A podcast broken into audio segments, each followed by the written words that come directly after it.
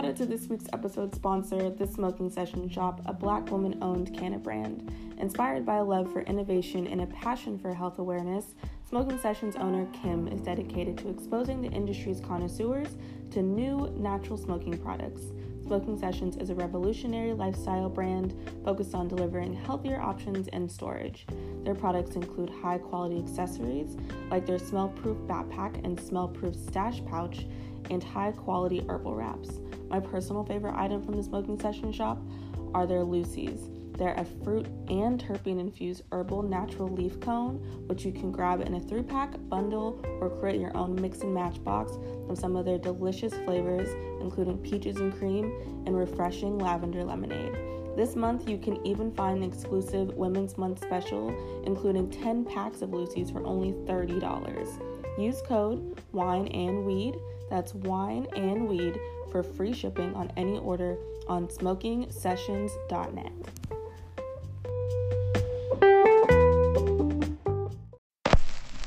Rated M for mature. We want more, like, we really like it, we want more.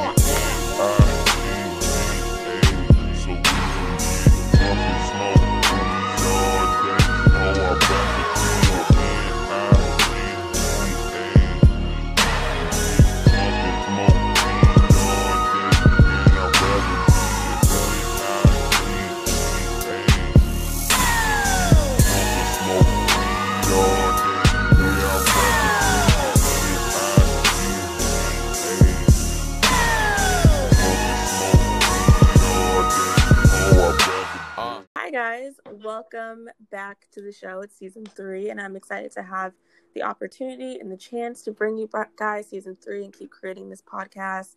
Welcome back to Wine, Weed, and Weave. I'm your host, Ayana, aka the Marijuana Ayana, and the whole reason I created this show is to highlight and share the work, voices, and experiences of brown and black women in the cannabis industry. Disclaimer as always, everyone on the show is over 21 and lives in a state where you can consume cannabis legally as an adult. That is that. So before we get started in this episode for season 3, once again, I just want to say thank you guys so much for listening, supporting. I'm so excited. I never thought I'd make this many episodes. It was never my intention, but the more people are on and the more people get feedback about it, the more I realize it's important to keep creating this and keep having these conversations. So here we are again, and the people I have on for this season are equally as amazing and talented as people in the last 2 seasons. So for the first guest, I'm really excited to kick it off with someone who is that talented. But before we go, a couple announcements before we get started. This season's schedule is going to be the same as last season, so it's going to be every other Sunday, so a bi-weekly schedule. This first episode should be out March 14th. That's a Sunday as well. And then I'm also accepting and looking for podcast partners for this season as well. We have a lot of slots filled up.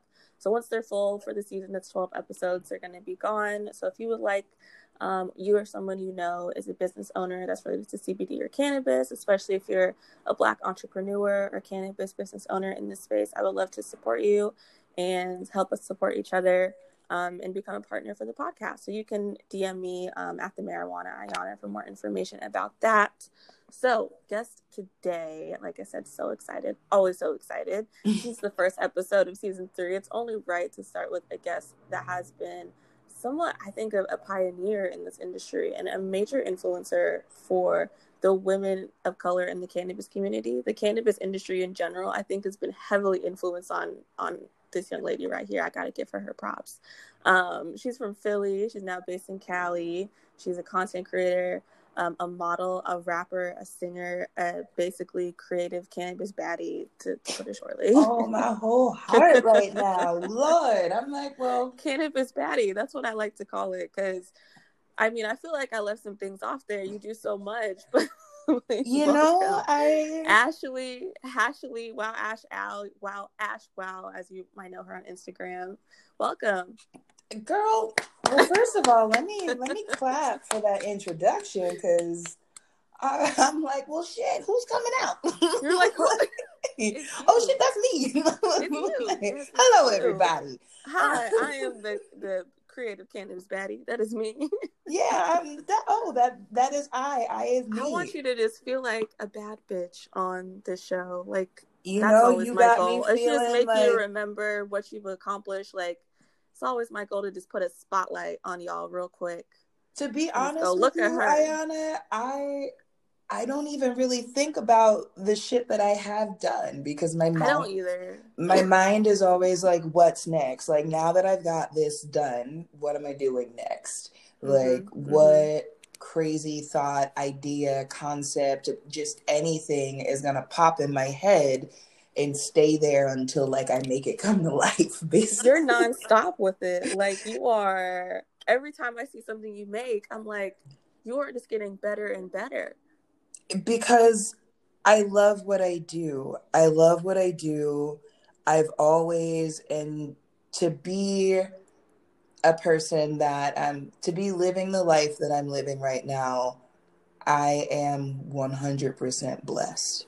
And I, you know, I've always said when I started my cannabis journey, I'm like, ayo, universe, if this is the shit that I'm supposed to be doing, let a bitch know. And if I'm not supposed to be doing, let a bitch know. And the universe was like, oh, all right, cool. I'm just going to keep slowly opening doors for you. You keep trying, you keep doing you, and I'm going to keep opening doors for you where in other places and other...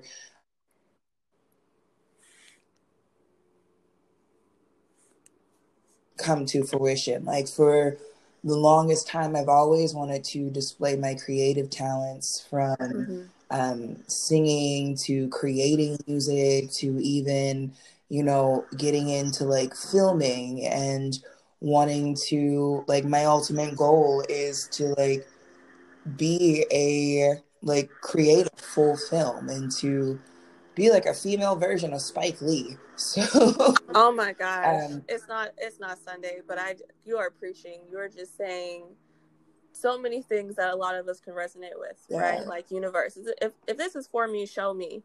And a lot of us don't even imagine being in this space and doing the things that we're doing, and yet we are here. You know, because I would have never imagined that I'd be able to reach so many people, and that's what also makes me feel so blessed, that I know there's so many talented and artistic people who don't have that platform the way how I've been able to build it. And even so, mine is, it's still growing, but they don't have that, and they're so crazy talented. So I know that I'm blessed, and I thank God for it every day, which is also why I just finished my first documentary project. It's a mini documentary. It's only like 10 minutes long. And it is highlighting creators of color who we don't know about. So people that have maybe like 1,000 followers, or even like get like 400 followers on social media, but they are so damn dope. And there's just something in them that I see, that I'm like, I see myself in you. When I started at like 240 and said, this is what I'm going to do, and I'm going to keep pushing. And I had like less than 47 followers, and I was just like, this is what I'm doing, y'all. I love that. I love that so much, that you're reaching back and being like, who do I see that looks like me? Yeah, that I can also bring into this space. And I'm always preaching, like, it's always my goal to reach back as well. Like, you know, if I get an opportunity, let me reach back and grab someone else that looks like me. And that is so important for me, to reach back. And the more that I become successful, or just gain more in this industry, and even like going past the cannabis industry, because I do want what I do to not just be in the cannabis industry, but to translate across other brands and across, and go into mainstream of being like, wow, this girl consumes cannabis openly, but get shit done. Like, look at Snoop Dogg. Like, Snoop Dogg. Look at Rihanna. Look at, like, So that is, you know, my ultimate goal. But in the same time, I want to, as I am moving up and getting better with, like, the opportunities, I want to reach back and do the same thing, and help people grow, because then they can do the same thing, and then that's how you build a legacy. That's how you build a tribe. Like, that's how you build what I like to call Black excellence. Oh my goodness. We are already on speaking the same language. We haven't even gotten into the questions, you guys. So this is just what happens when you kind of just like connect in this space and mm-hmm. you find people that look like you and that think like you. I was literally just having a conversation with another really talented content creator in this industry. Like, if more and more of us had the mindset of working together and collaborating and reaching back, the more we can be successful and the more of us can be in this space and be successful. And like, we can all do it together. It doesn't have to be competitive. Yeah, and that's outside is making it competitive. So that's why I'm like, I totally feel you. Oh my gosh, you give me so many ideas on like future things we need to do and future conversations. I would love to like, let's have some more conversations and talk, because that's what brought me into this cannabis space. Like, it was never about me. Like, if I would have told you, if you would have told me that this is what I was going to be doing and that I would be such a public face, I would have never believed you, because I've always just been one that I'm okay being behind the scenes, but being the driving force that gets shit done for the greater good.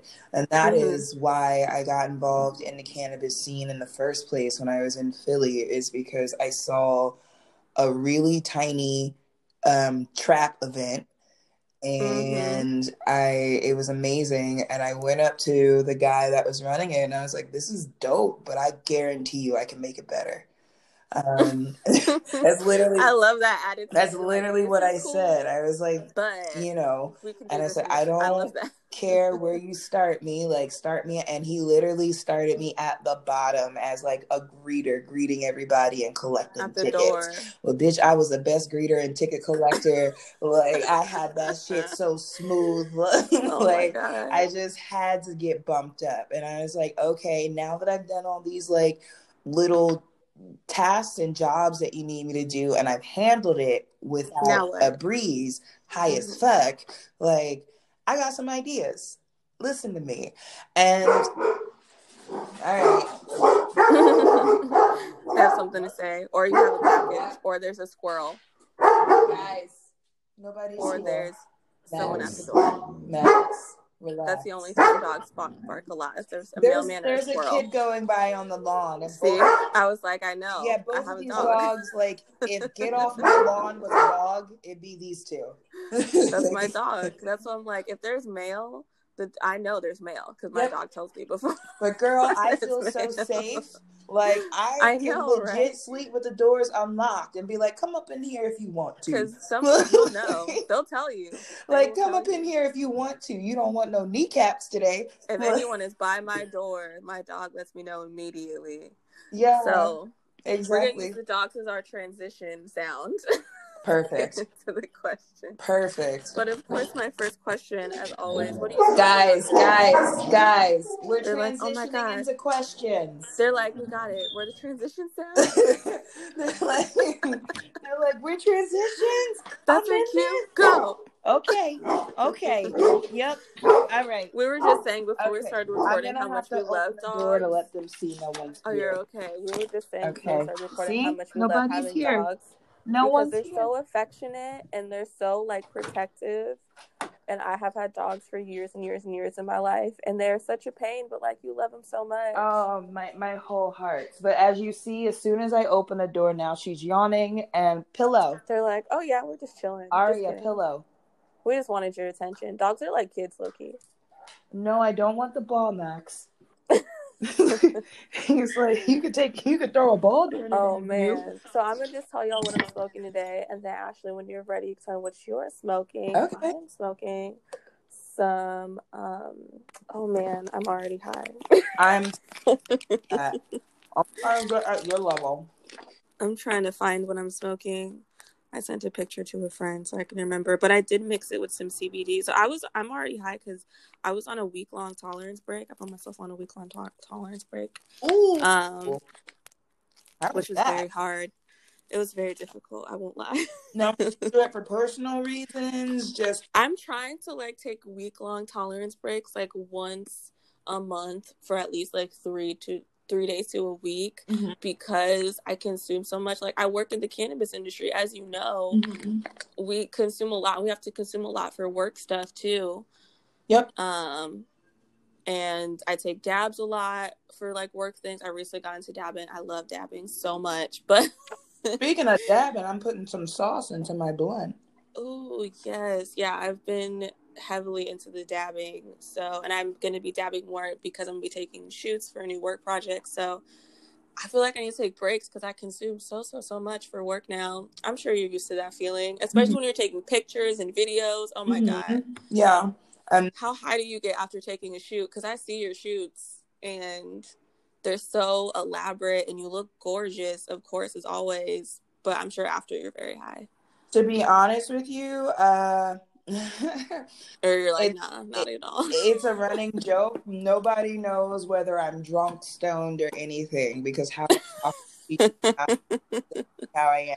And I can be absolutely ripped, but you will never know. Unless you have no idea. Like, I have to tell you, yo, I'm fucked up.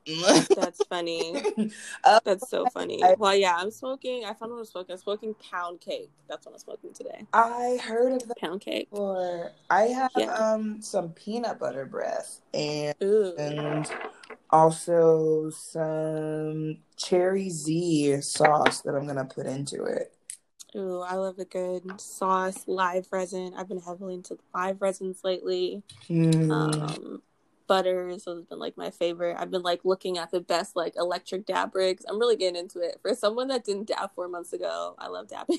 So for electric dab rigs, I love the mini nail. Once I like learned how to properly like use the mini nail, because at first I was like, I'm wasting weed, I don't know how to use it. But then like my homie was like, girl, just turn the carb cap this way so you can get better airflow. Oh. And it changed my life. I was like, what? So you mean that at a 180 degree turn was all I needed to do? You're like, damn, I must have been high. I probably smoked too much. So yeah, it was it was interesting. That's so good. So speaking of cannabis, my first question is, when did you have your first experience with cannabis, and how did it lead you to like be in this industry? Like when you first had it, were you like, oh man, this is something, or were you still kind of like just figuring out if you liked it, or how did that start? Okay, so yeah, the very first time that I ever smoked weed was in college. I was 18 and I was a freshman.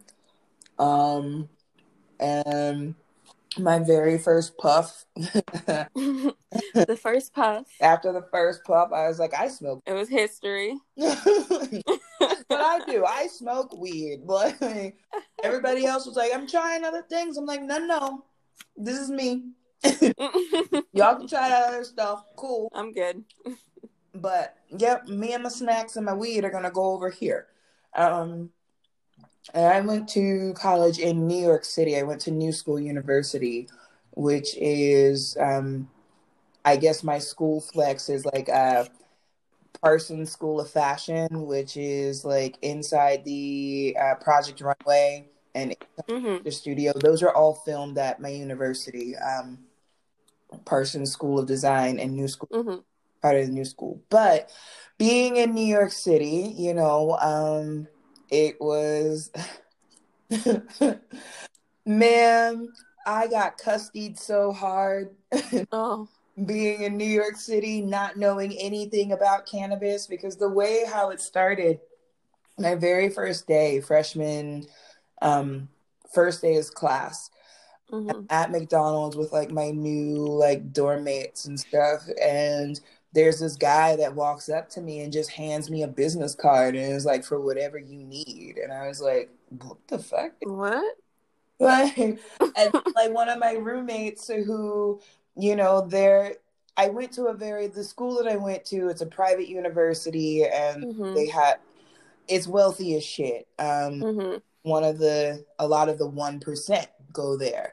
So sometimes the 1% know about things that us folk who regular people, lower middle class, regular folk don't know about. So like, oh my God, you got a business card? And I'm like, what's that mean? They're like, that's the guy that gets you everything. And I was like, wow. Oh, okay. I didn't know that.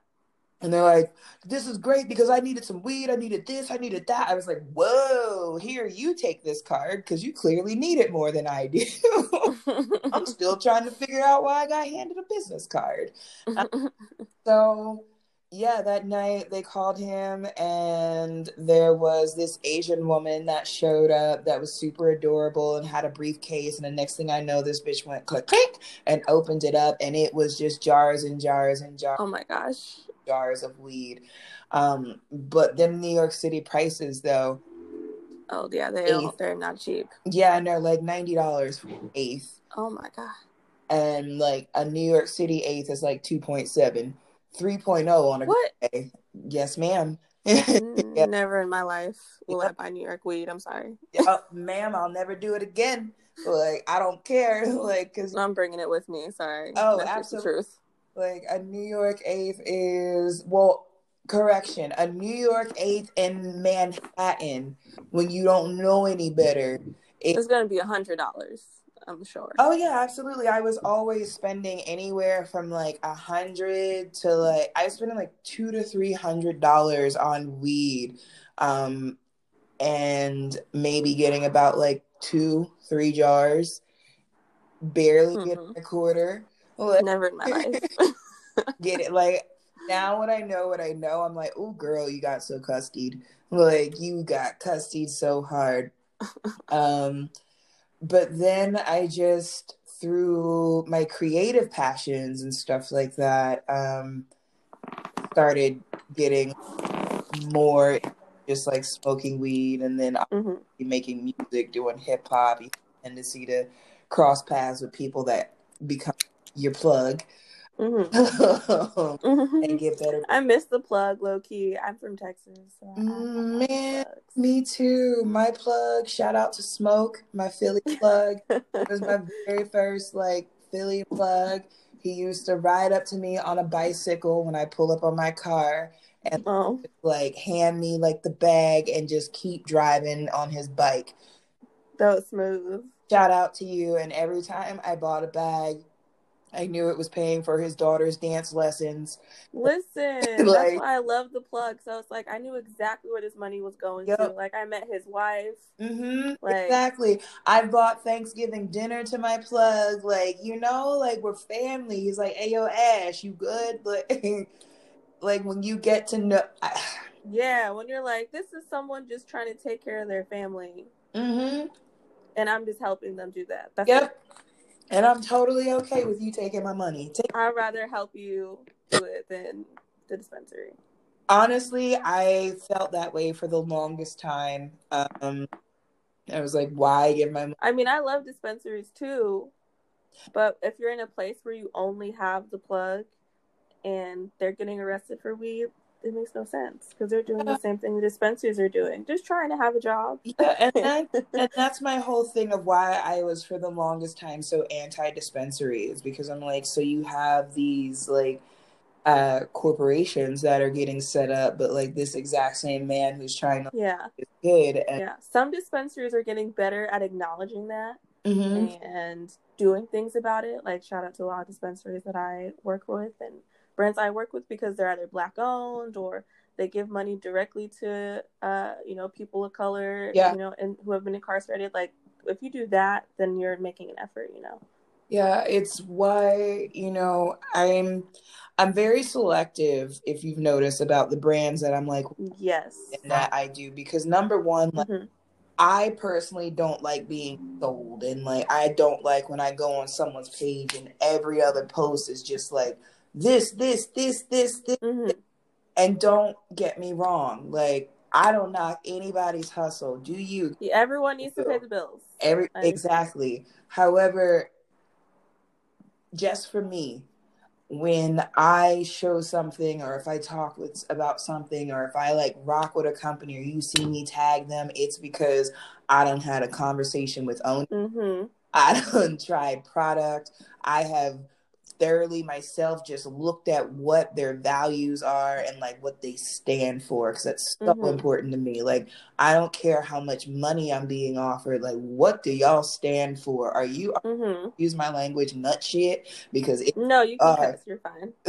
Like, cuss away. You know, like, if y'all are on some nut shit, like, I can't, my soul can't just do this and accept it.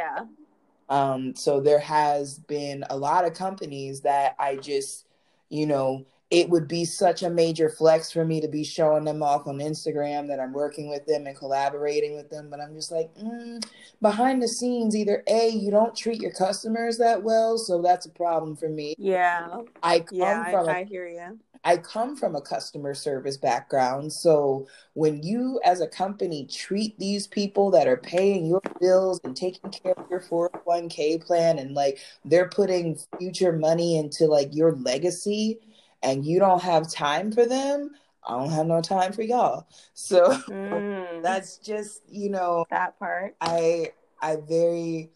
My whole doing everything that I do is for people. I always say, if I can make one person feel better, then all the shit that I've done, all of just like the vulnerability that I put myself through, because every time that I, you know, post something or create something, I come from a very vulnerable space because y'all are getting access into my head. You're getting access into this is... Yeah, that's what you've been thinking about and then you made it. You know, like... Yeah, and that's a great... So you've been making cannabis content for like years now. How do you continue to stay creative and like... It seems like you're always developing something new. I feel like I said, I've been watching your journey forever and you just seem to be evolving and changing and just always creating something that's interesting. Honestly, I can't even say like where the... You don't even know. Yeah, no, I don't know. It's like I keep saying over and over again, it's things that pop up in my brain and ideas that I see it in my head and I'm like, okay, all I can think about is what are the steps that I'm going to need to do to make what's in my head come to real life. And that is actually what has developed my creative talent and like my skill set the most, is because how I see it in my head, if it doesn't come out like that, then if I need a certain way, then I'm on YouTube watching like hours of tutorials just to figure out how to like, I don't know, CGI like a certain section onto like, it's just, and that's called passion and love. Just committed. Yeah, and you're just like, I'm gonna figure out how to. And that's pretty much do is figure it out. Like, that's pretty much it. There, I have sometimes chats with myself where I'm like, bitch, I know we don't know how to do this, but we're gonna figure it out. What is your zodiac sign? I'm a Cancer. Oh man, this makes so much sense. You're just like, I'm gonna figure it out. Yeah, it's gonna get figured out. I'm gonna make it. I don't know how to make it. You know, but I have to make it. And if I don't make it, then that's not gonna happen. Lately, I'm getting blessed that, you know, I'm finding people that want to help contribute towards the crazy ideas in my head. They're like, we're with it. We are going to help you make this even better. And I'm building a team out here. Like, I've been in Los Angeles. I moved from Philly to LA back in August, and already within less than a year, like, I built a really solid team of creative people that I rock with so incredibly hard and would like essentially jump in front of a bus for, because it's squad. Yeah, like listen, if you are up shooting late with me, we have bonded. Yeah, you know? Like, so I'm very, very excited about that. And it's so great. And I want to collaborate with like other content creators and stuff. I know that due to COVID, things are weird. And then also, I don't know, like, you know, the sad thing, Ayana, I never contacted by any content creators to like work with me. And I would love to work with, like, women of color, but no. How? I just, they don't, I I'm not sure why. I don't even know. I feel like I've been following you since when I entered the industry in 2016. Yeah. Like, you were one of the first women of color that I saw. Like, I didn't see a lot of us, but you were one of the first, and you were just like yourself, and you were just online with weed, and I was like, I've never seen this before, and I wish I did. And then I started seeing more and more. And you want to know the reason why I started doing that is because the trap events that I was telling you about that got hired in the cannabis industry, we built that out to something beautiful, and we have about like 1,200 people showing up at our events and full-blown concerts, and I was running a volunteer staff of like 45 people and 20 different vendors, and we were comparable to, you know, a High Times festival, but on the East Coast, and even got like nods from major industry people. But it was in Philadelphia, and the legalities are what we were doing was not exactly, you know, we were towing a very thin line, and they shut it down, and shut it down because we were so massive. It was on every news station that you could think of in Philadelphia about this event being shut down. And it hurt me so bad to hear them portray what we had created into a beautiful thing as such a negative, just like, oh, these drug addicts, all that. And I'm like, excuse me, bitch? Like, there were like businesses there. Drug addicts. I got paramedics. Right? There's lawyers here. Like, there's a doctor here. I went to one of those like kind of like trappy weed events the other day, and it was great. And there was security there. There were people at the door. Check your bags. Like, I felt so comfortable there, and it was my people. Like, it was people that look like me who also build businesses like me.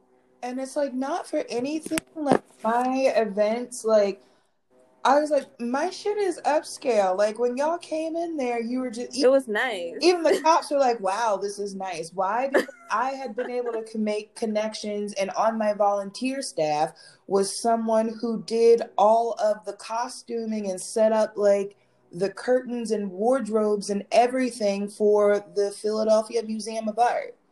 Drug addict? Like, I bet they had a little bit of weed. I bet you know, like, I'm hit. Just like, I literally have like people who are professionals in their field, and they're volunteering to create like beautiful, like tented atmospheres. And we had like sort of like Arabian Nights themes and stuff, and like, oh my goodness, high-end caterers. And would you ever do like one of those out here? I absolutely would, of course, post-COVID. Yeah, post-COVID for sure. But like, you know, I had my VIP section, my regular section, general admission, I have someone, I know exactly who I need to connect you with, who's like a content creator, and she's an event planner in the cannabis space in California, in LA. I'll text you. But I'm just like, you know, it's something that I have loved to do. When the news made it seem like we were just like some thugs and hooligans, and that was what was happening. That's what made me so upset, and what made me say, you know what, okay, well, you silenced my voice here in Philly, I'm just gonna go online now and just do it even more, and I make sure that it now spreads not just in Philly. I want it to be everywhere. Look at her now. You know, and more importantly, like, y'all really tried to silence all of us and scare the shit out of me, and you don't scare me because I didn't do anything wrong, and I know that. If I did, my ass would be in jail. We wouldn't be talking, Ayana. So speaking of Philly, I love the energy of the people from Philly. Y'all have a whole different energy. Oh, yes, we do. We do. How do you think growing up there influenced you as a creator now, and influenced your views on cannabis? So, my Philly, this is so funny. So, I was born in Chester, PA, but I moved because Chester, PA, if you Google it, it's one of the top 3 worst places to live in America. Oh, no. Oh, yeah. I was born right in John Crozier Hospital. And with that being said, my grandmother, who was a straight up hustler, she had already moved out of the hood and had bought her own house in the country in Jersey. So, when I was about 2, I moved out to like the country / suburbs and like lived in the boondocks. Like, girl, there was a rodeo 10 minutes from. Oh, I love the rodeo. Yeah. Cowtown rodeo and the swap meet. Every Saturday was bull riding. That sounds like a fun town to live in. Show, like, where everybody might have, like, we had more John Deere tractor stores than, like, actual car dealerships. Like, oh, no.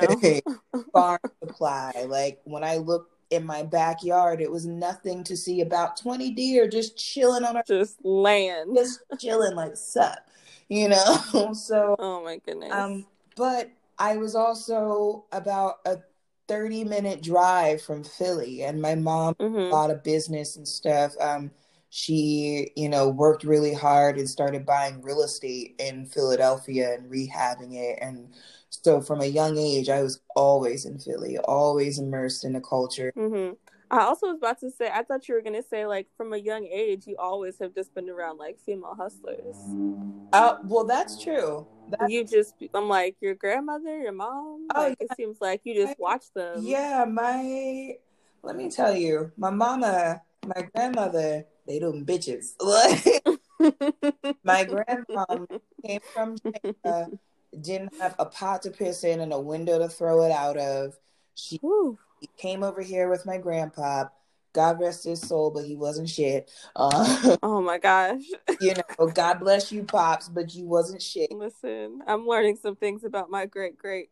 Listen. And just being like, oh, yeah, wow, this makes sense. He's out on my grandma. I'm like, the way how he did it, they all went to the grocery store together, and then he got in the car with his other lady and left my grandmom and the 4 kids at the grocery store with no car. So listen, from that moment, way that men had women fucked up back in the like, I mean, you know, and like my grandmother brushed the dirt off her goddamn shoulders and started working her ass off and was working as a field worker, picking peas and whatever was in season from sunup to sundown until her hands got like crippled and my mom would like pour hot water on. And probably just worked her ass off till she got that house. Exactly. Yeah. And then she saved up that money and bought a property, fixed it up, and turned it into what they call like a juke joint. So that my grandmother, once she had that space, my family's always been creative. So they had a James Brown impersonation band. My uncle was on lead. My mom played drums, and my aunt played bass.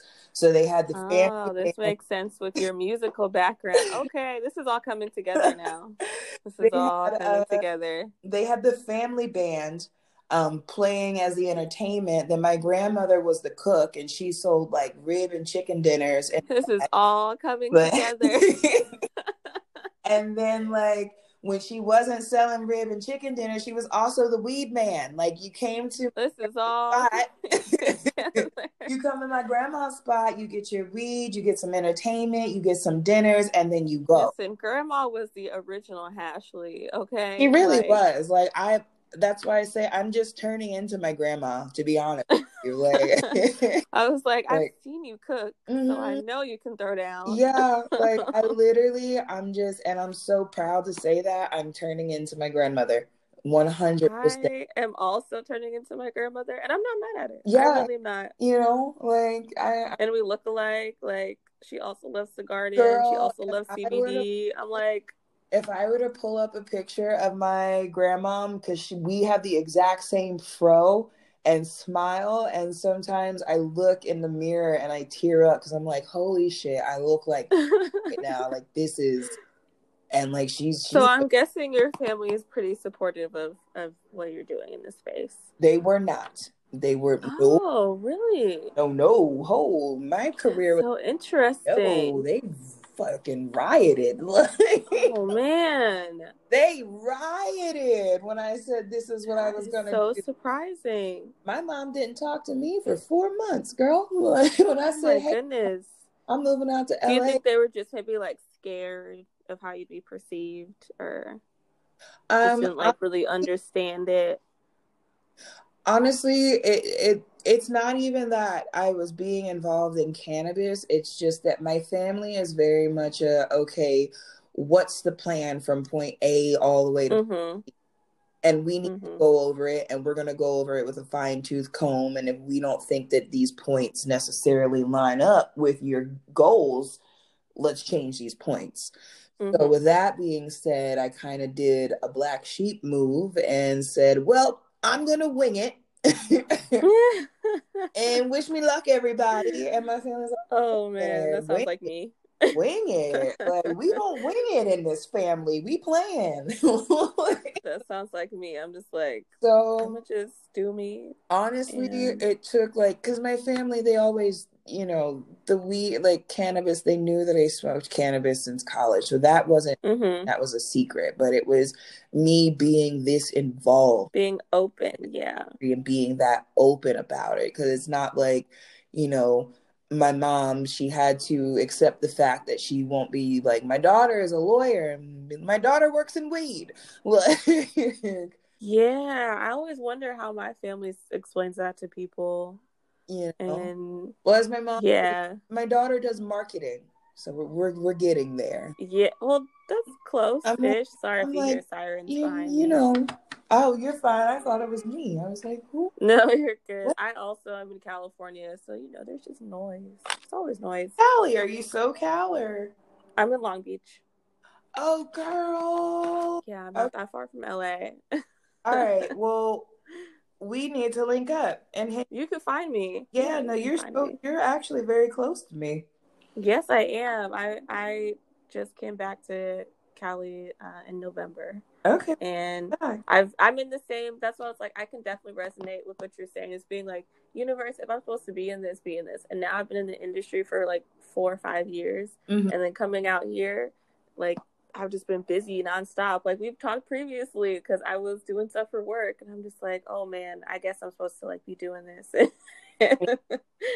And this industry just keeps supporting me, and that's why I'm so excited to be able to create a season 3, because it was never my intention to do this for 3 seasons, and now I am, and I'm like, this is crazy. And like, acknowledge and like pat yourself on the back for that. Do you know? Thank you. Like, do you know how hard it is to just get like a podcast up and running? You just gotta start, man. You just gotta be like, I'm just gonna do it. You know, and to be in your 3rd season is absolutely freaking incredible. Thank you so much. Like, I'm so excited to have you on for the 3rd season. We're gonna have this is gonna be a long episode, you guys. So I have to help you out. I'm your weed. Be blessed. I'm sorry, y'all. I'm rambling. I mean, it's not Sunday, but we are just feeling, you know, just grateful. I think gratitude changes your perspective, especially in the industry. Just being like, wow, I'm so grateful to be in this space, especially because we're women of color, and there's so many people who should be in the space and deserve to be, and they're just not able to be, and it's not fair. Therefore, we kind of have to like represent for them and use our platforms. And you do such a good job of it, using your platform to just be like, what can I create that's going to show people that we deserve to be here, you know? Yeah. And not exactly like women of color, but like just plus size and thick women in general. Exactly. Because there's none of us. On, you know, like for the long time, I thought that in order for me to be a cannabis influencer, I had to just like, I had to be super thin, wear sweatshirts and knee-high socks with like flip thongs. I thought that's all. Oh man, that's the influencer requirement and setup.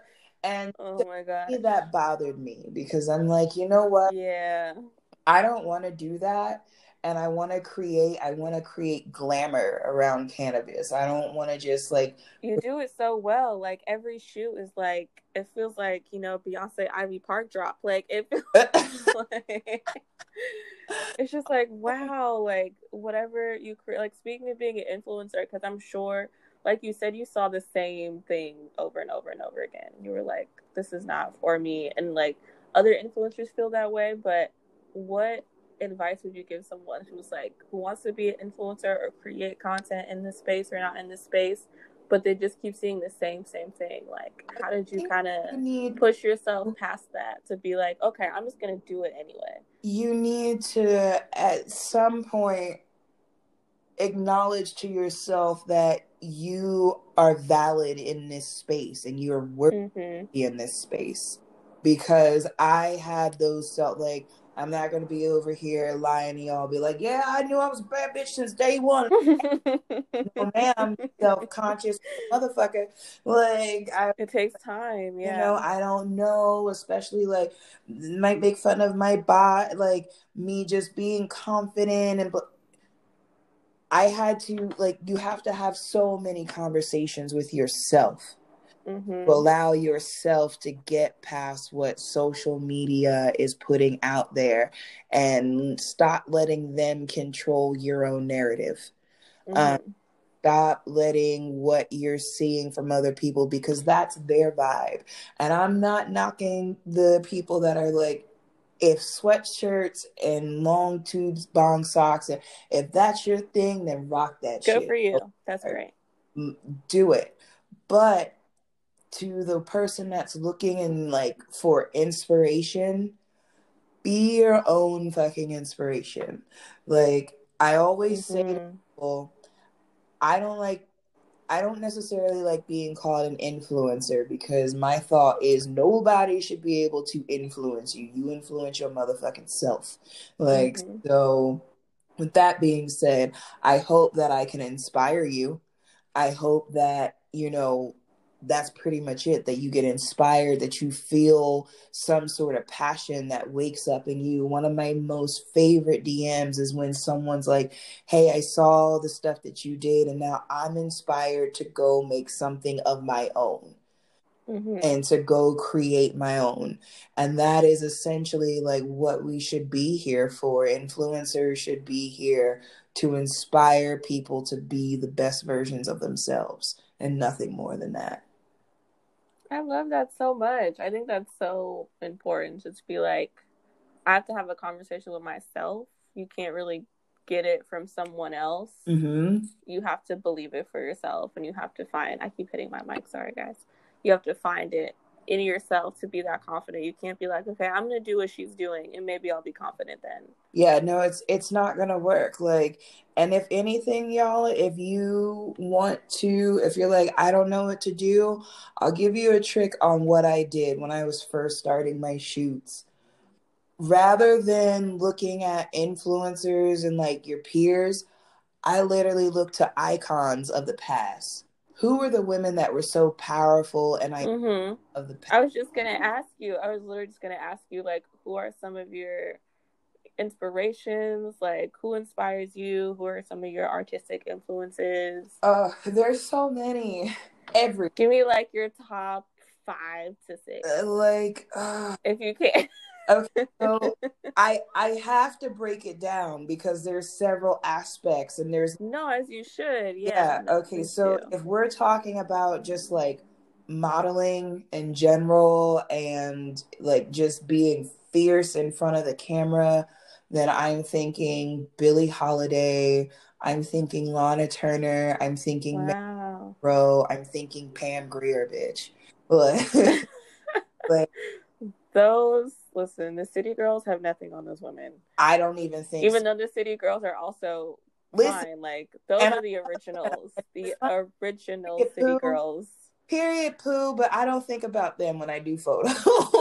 Because you have to, like, there's just an elegance and just like a bad bitch attitude to you if you're Billie Holiday and...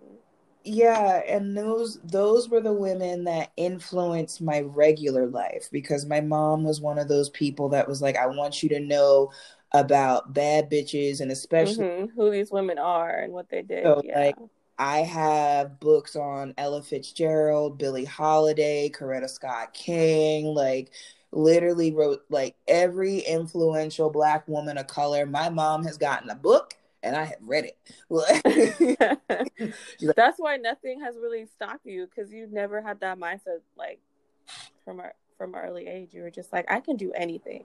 Yeah, because my mom was like, okay, baby. And the same with my grandma. I'm like, I want to do this. And they're like, all right, let's get you some lessons and get you trained.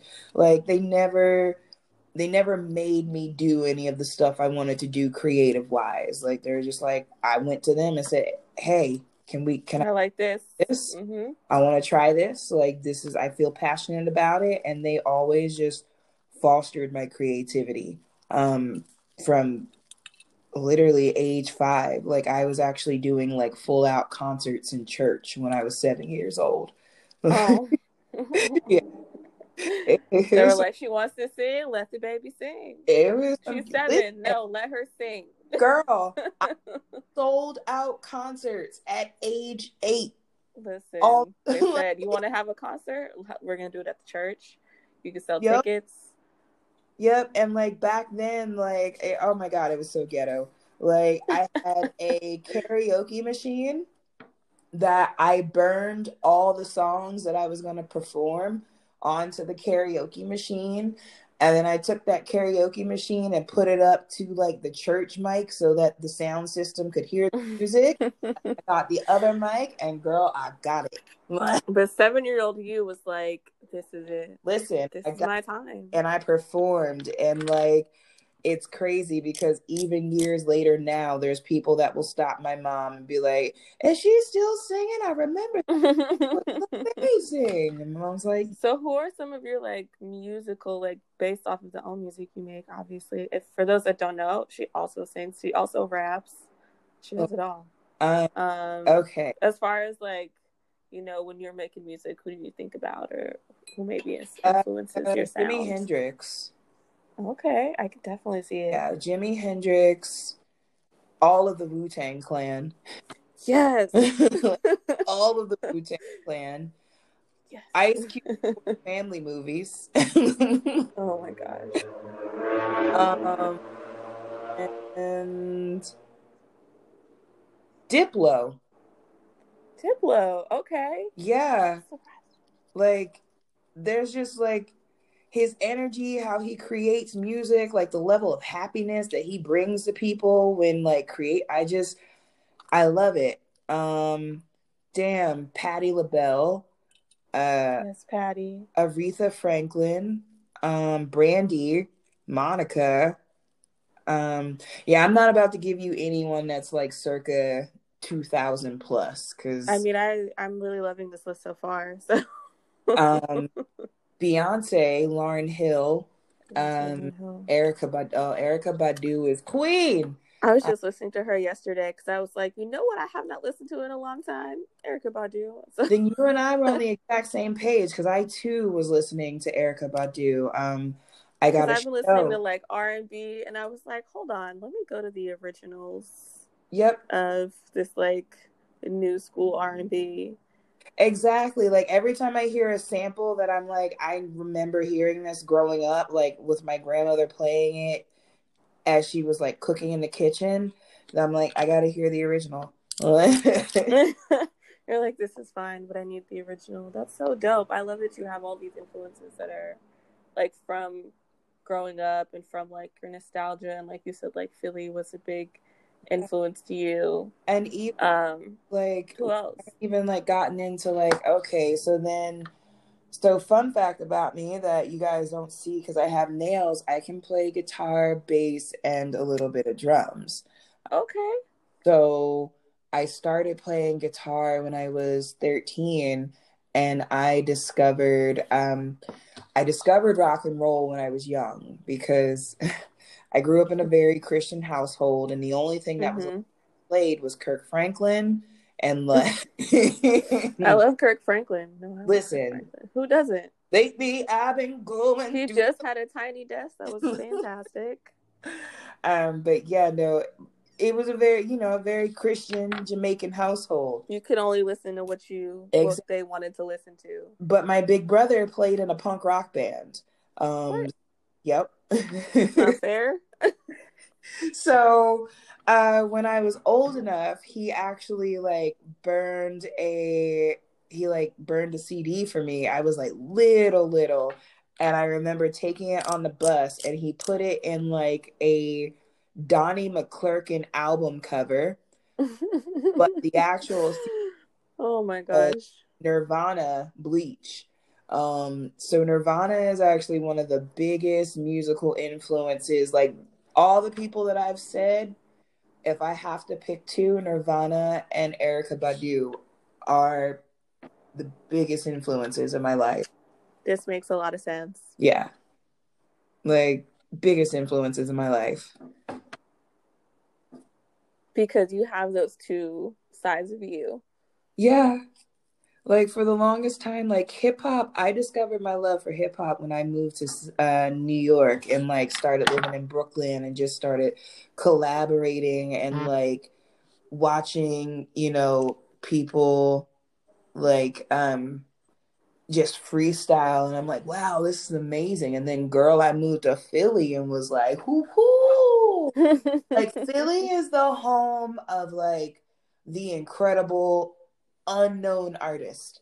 There are so many incredible unknown people in Philly that it's just Philly and New York City will get your craft together musically. Oh, yeah. They'll get you together. You'll either get together or you'll quit. Because they're not, they take their music and stuff very seriously.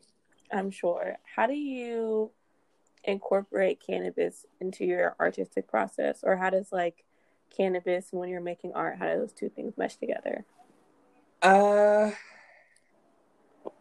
They just do, which is so interesting because I've been making art and I've been creative even longer than I've been smoking cannabis.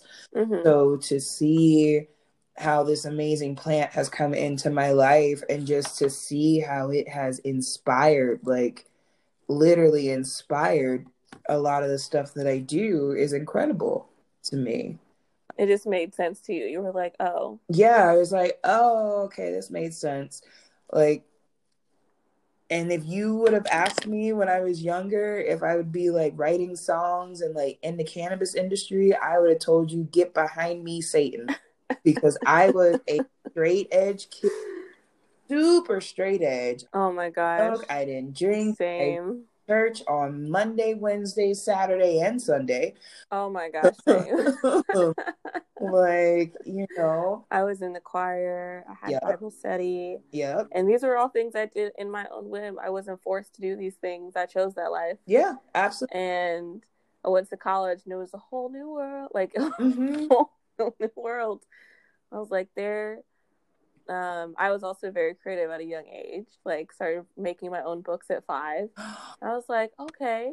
Oh, I like to write. I like storytelling. I like telling stories and helping people tell stories. Yeah, that's why I make sense why I'm podcasting. When I was 7 years old, I was convinced that I was going to be the next Stephen King, and I would just write short horror stories, all the time. And yeah, and then that led to a degree in journalism, and that led to me writing about weed, and it just all became I want to tell stories about weed and the women and weed, and I like telling stories and I like weed. Yeah, and it just makes sense when you put them together and you think about the things you're passionate about. Mm-hmm.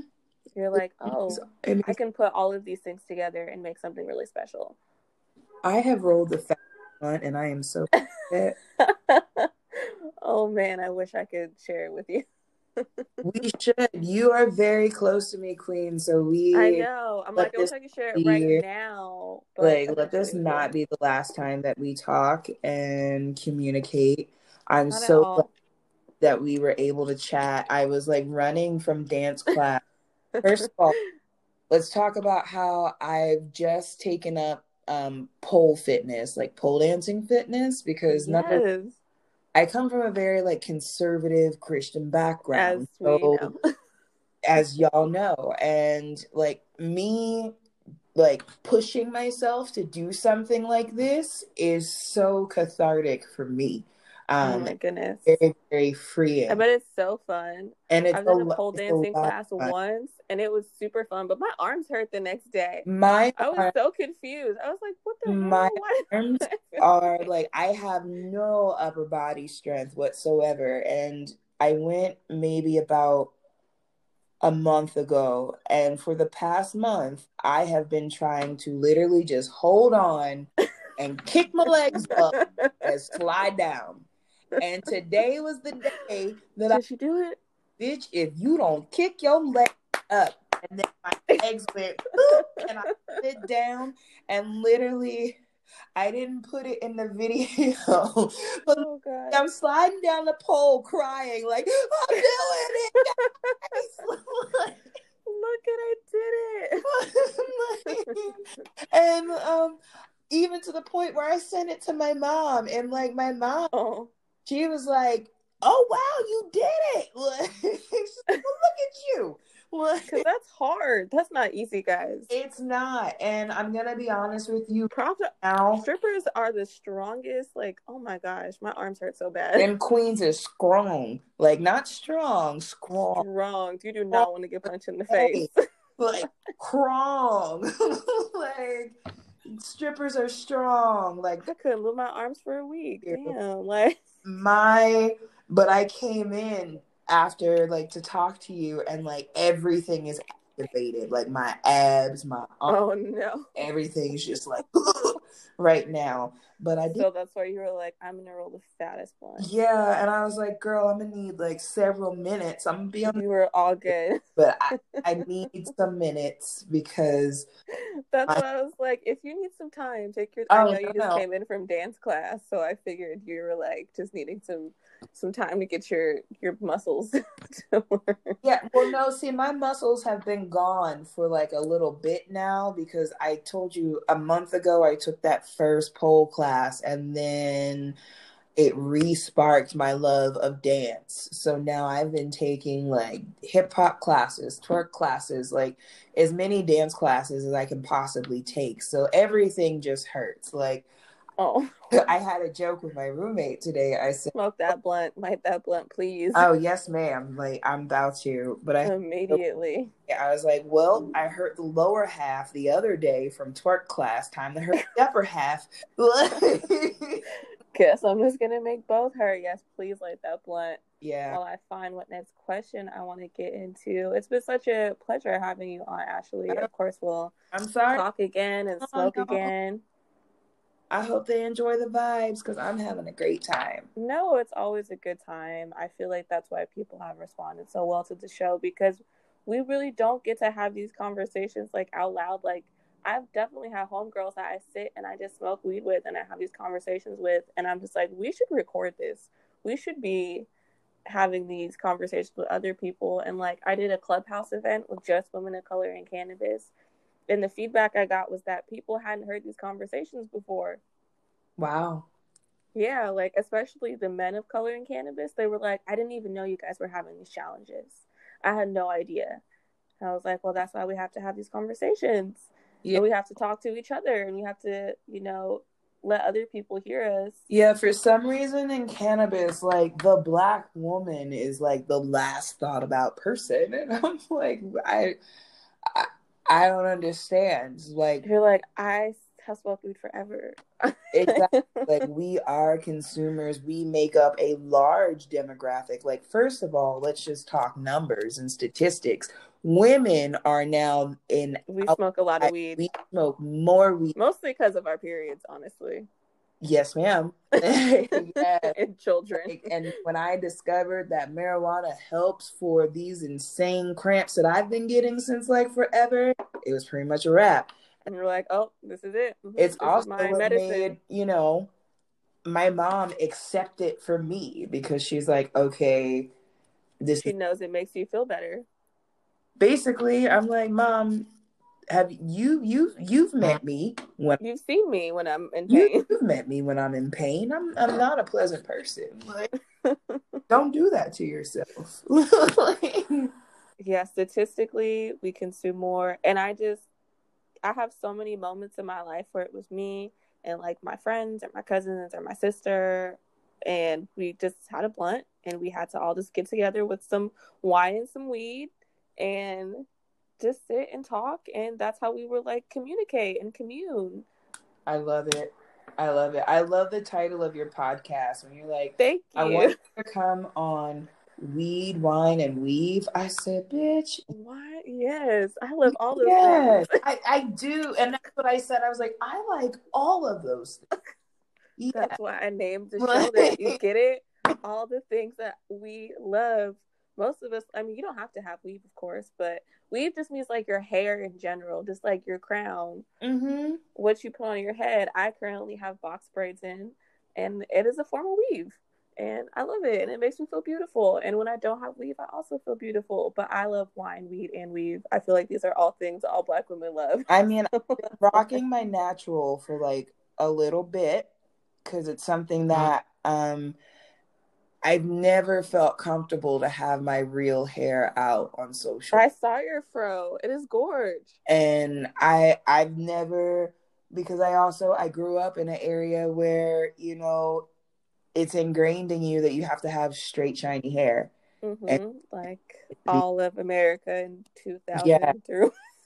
Like, you know, and it needs to be straight and perfect and all of that. And I like begged my mom for a perm. I begged her.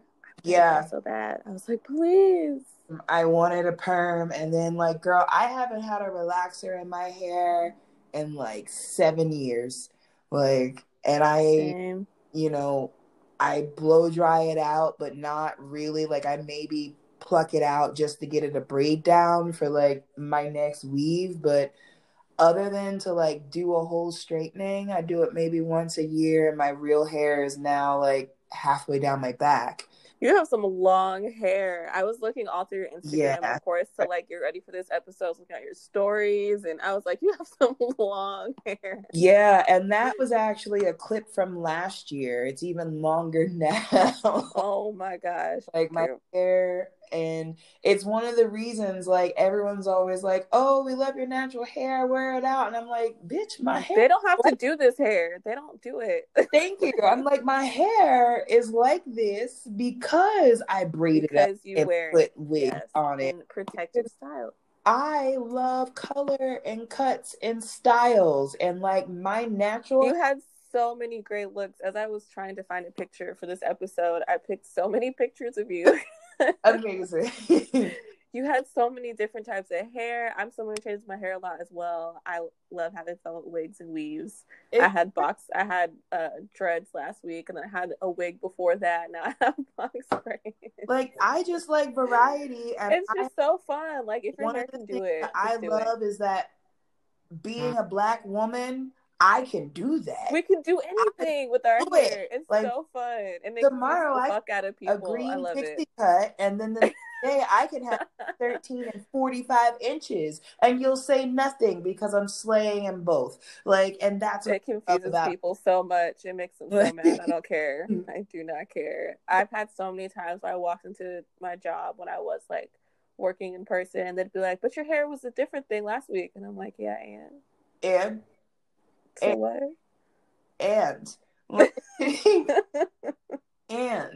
I know my ex, he loved it because he was like, it's like a whole new girl. It's like a whole new girl. What did Megan say?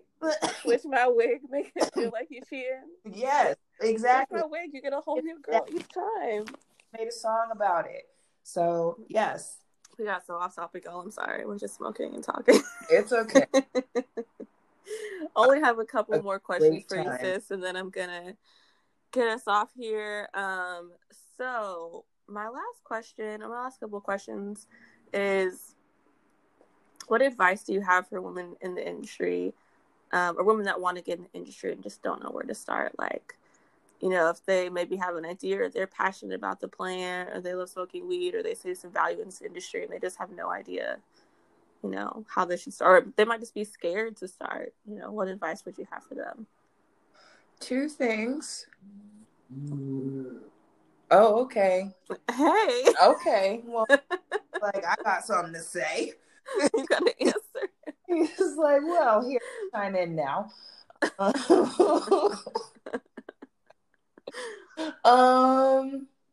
Two things to women that want to break in this industry, especially women of color, plus size women who don't look like what the industry standard is. Mm-hmm. Stop that shit. Just start. Because immediately we are the majority and we can be what changes the narrative of what you see when you walk into the dispensary, because it's exactly your and your money. So if you want to see things different, then be a part of that change. And it literally starts from just doing. Let me tell you right now, you're going to be terrible at it before you, I'm being honest, you're going to be absolutely awful. It is the truth. That's why I laugh. You're going and then it's going to be okay. You're going to look back and be like, wow, I looked crazy. Girl. Sometimes I'm like, huh? It's going to be okay. And then it's going to get to good. And then it's going to get to like dope. And then fucking iconic. You know, and I'm still working towards getting to like the iconic stage. I'm not there yet, but that's the fun part of it, is that's where I want to be. So that is my best advice. Like if I had to stop. Just do it. Yeah. Just do it. Allow yourself to be vulnerable. Allow yourself to be vulnerable and put out that work. Even if it isn't the greatest, it's what you created, and if you're proud of it, that is what matters so freaking. Mm-hmm.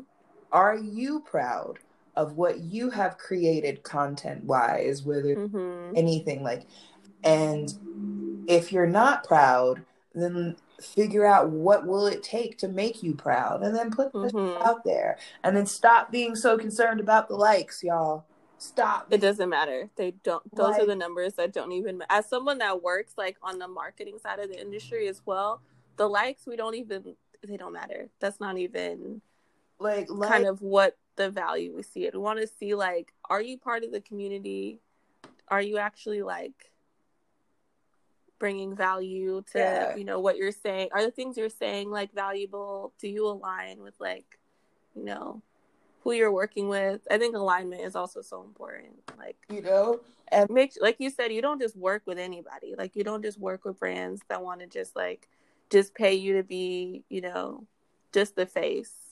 Yeah, like I don't want to, you know, it's so crazy to me because right before I moved to Philly, and right when if you have been following me for a minute, you can literally see where there was a breaking point where everything was just kind of, it was rising. And then all of a sudden it went like that.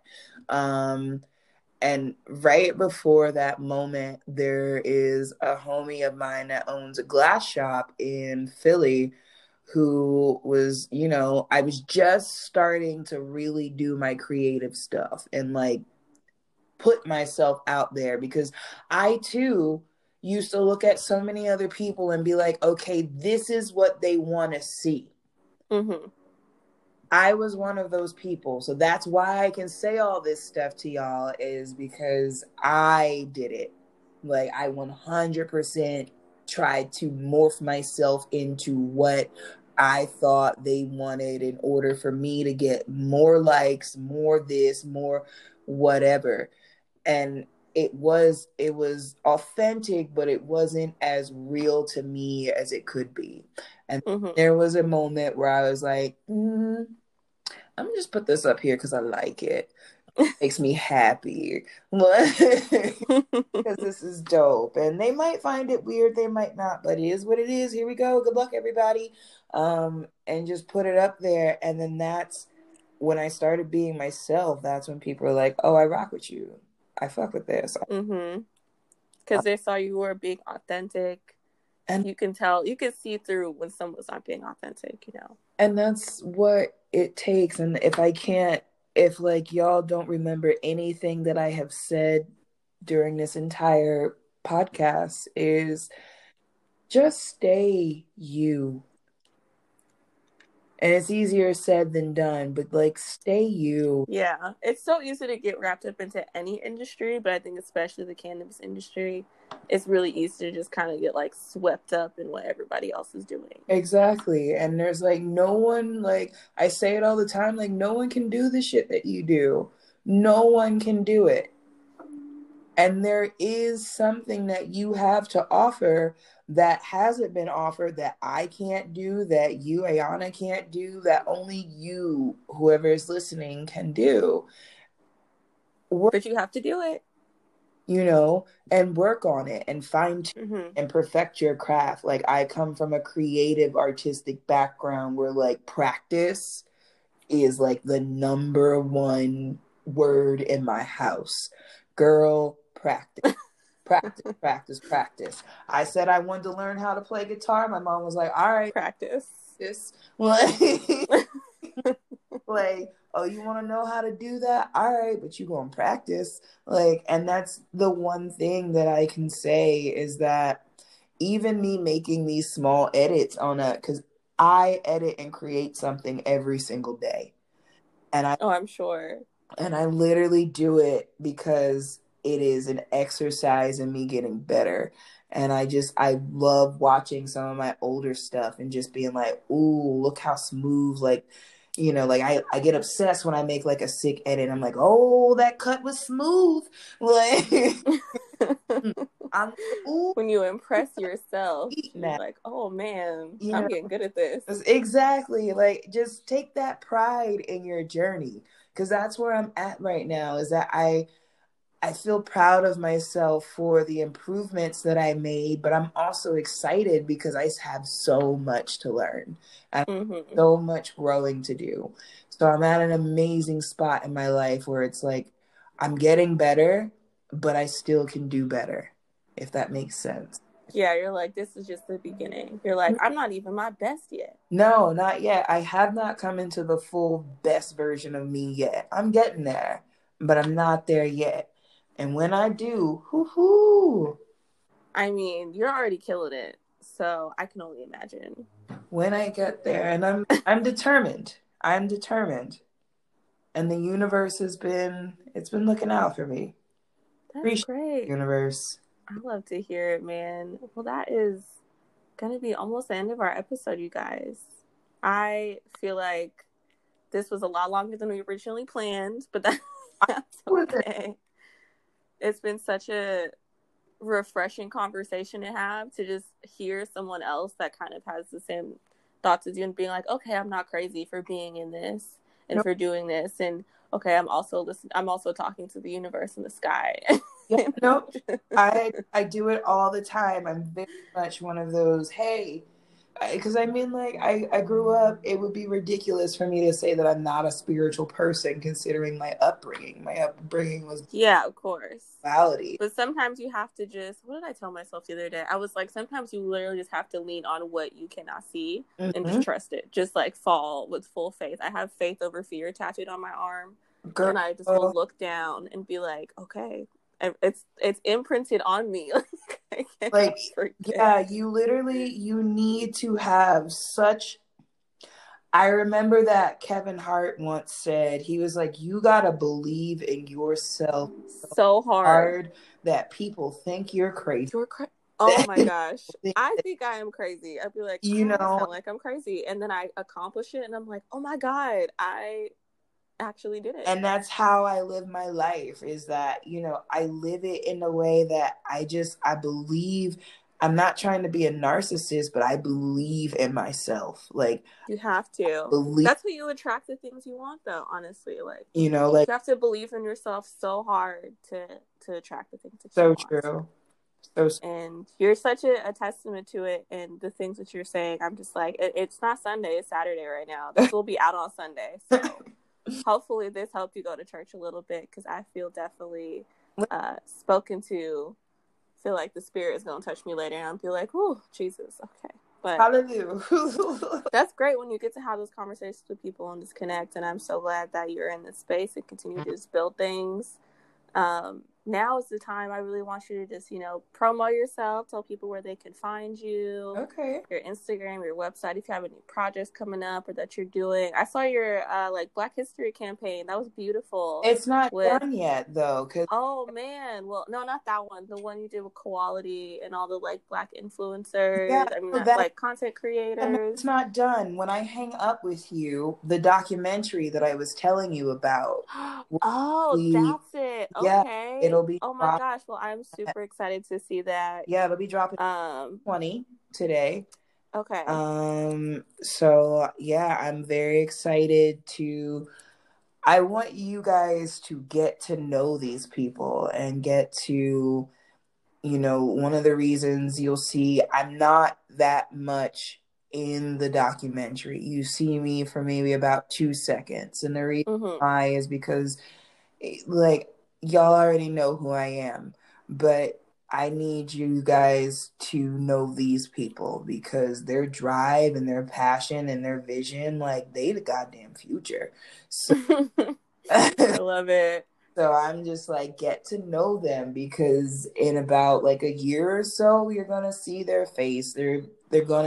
They have that passion that I had when I started a few years ago. And for me to I felt like it was my small version of Tiffany Haddish's She Ready on Netflix. I'm just they ready, y'all. So I love that. I can't wait to see that.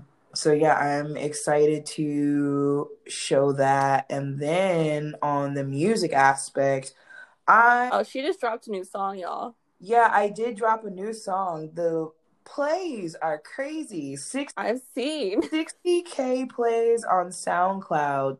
It is a banger. I won't say it, but I said it is on Spotify. And I am working with this team to create the when I say iconic, this is going to be this music video that we are working on and that we are planning out for this song. Is so motherfucking iconic. I can't wait for y'all to see it, and I'm dropping it on 420. Yay! That's such a good day drop, weed music, because then you can smoke and get high on your weed playlist. They say that there will be a warehouse, and obviously it'll be COVID safe, but we're gonna have a warehouse of dancers doing, some. And the choreographer that I found, she is, she taught and was instructed by Debbie Allen, which is if y'all don't know, please get on the internet. I need you to go Google right now. Debbie Allen is that bitch. So to have one of her students choreograph my very first serious music video, and I got a dance team that's flying out from Kansas that wants to be a part of it. And I am. Listen, when you create something, I know you go all out. You're this is gonna be what it's in my head. Yeah. Oh no, it's gonna be amazing. I found a warehouse that I can't give it away. I just can't. Okay. Well. Okay. That's fine. It's okay. Going iconic. And then before that. April 10th, the week before, I'm going to be doing a live performance, NPR Tiny Desk style. Okay. Elon Cannabis. I love that. Space. And I have a full live band. So you're actually going to hear my latest bop, but a whole live band's going to be behind me as I do it. Because that's my bop. I'm excited to see that. I love Tiny Desk, so I'm sure I'll love this. Yeah, I love live instruments, and whenever I do a show, if I can have a live band behind me, I will always have a live band, because it's... I can't wait till, live concerts again. I miss them so much. Me too, because I'm ready to perform. I was I want to go to one, but I'll go to yours. I'm ready to be on stage.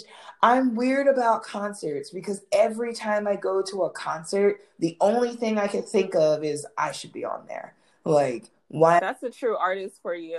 Why am I here? They're like, I could do this better. I'm sitting here watching him and all his hard work. I should be home working hard myself so that I can be what am I doing here? I'm wasting time. You know, like, even to the point of, it's even with, like, television for me. Like, it's why I don't watch much TV, because I know a lot of people are like, this is an amazing story plot. But for me, I'm like, I'm just seeing someone's hard work. They worked really hard to get there. Mm-hmm. Do it by sitting and watching this show. They were up writing, you know, making stuff and shooting and So that's like where my mindset is with like everything. I just, you know, I want to be that person that's creating the art.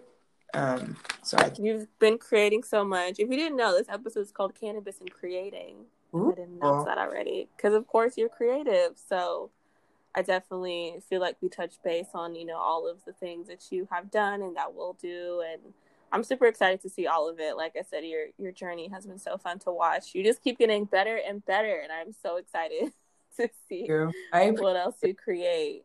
And I appreciate you for being on the show. Do you have anything you want to tell the people? Any words of affirmation? I mean, like I said, make sure that you're doing things because you love them, passionate about. And there's so many ways in this cannabis space where you can create your niche and that people will appreciate it. Stop worrying about the likes. Stop worrying about the follows, and worry about the message that you are putting out to people. And that's it. That's great. I love that so much. I feel like people are going to take some gems away from this episode for sure, and just feel more confident going into the space if they weren't kind of like confident or hesitant. Oh yeah, y'all got this. Just listening to you, I feel like lots of people are going to be like, I can do anything. You really can't. You really can't. Girl, I slid down a pole today. I didn't think that but a month ago that I would ever be. I was just like, maybe I'll be one of those pole dancers that just like goes around. But, just goes in a circle. You know, I do like sexy circles, but like. Do anything, okay? Anything. So, I always say, Black women, as y'all know, we can do anything. We've always done everything. Yeah. And if you want to be in the space, I don't think you have to be in front of the camera. You can be behind the camera. You don't even have to use a camera. If you like accounting and you love weed, you can be a cannabis accountant. That's a job. Yep. And if you just love cannabis and you don't want to be in the space, you kind of just want to admire from afar. The support of consumers is so necessary in order for everyone to grow. So everyone has a role in this ecosystem. Let's continue to support each other. Like you said, reach back and just make sure we're including other people that look like us, that sound like us, that have weave in their hair and long nails. Yes. Tony, are you going to start up today? So everybody's starting up? I'm sorry. You are all good. It was such a pleasure having you on. My phone is about to die. I'm trying to think if I have any announcements for you guys. I don't believe so. I think this was just such a wonderful, wonderful way to start season 3. You were such a dream. I'm definitely going to hit you up. This will not be the last time that you hear from me and that I talk to you. You're a 20-minute drive, girl. Like, yeah, please. The level of us like getting together, like we could have a doggy date. Smoke up. Well, so these doggos, they're not dates. No new friends. Okay, no doggy dates. Of course, we'll be COVID friendly. They would be. Don't worry.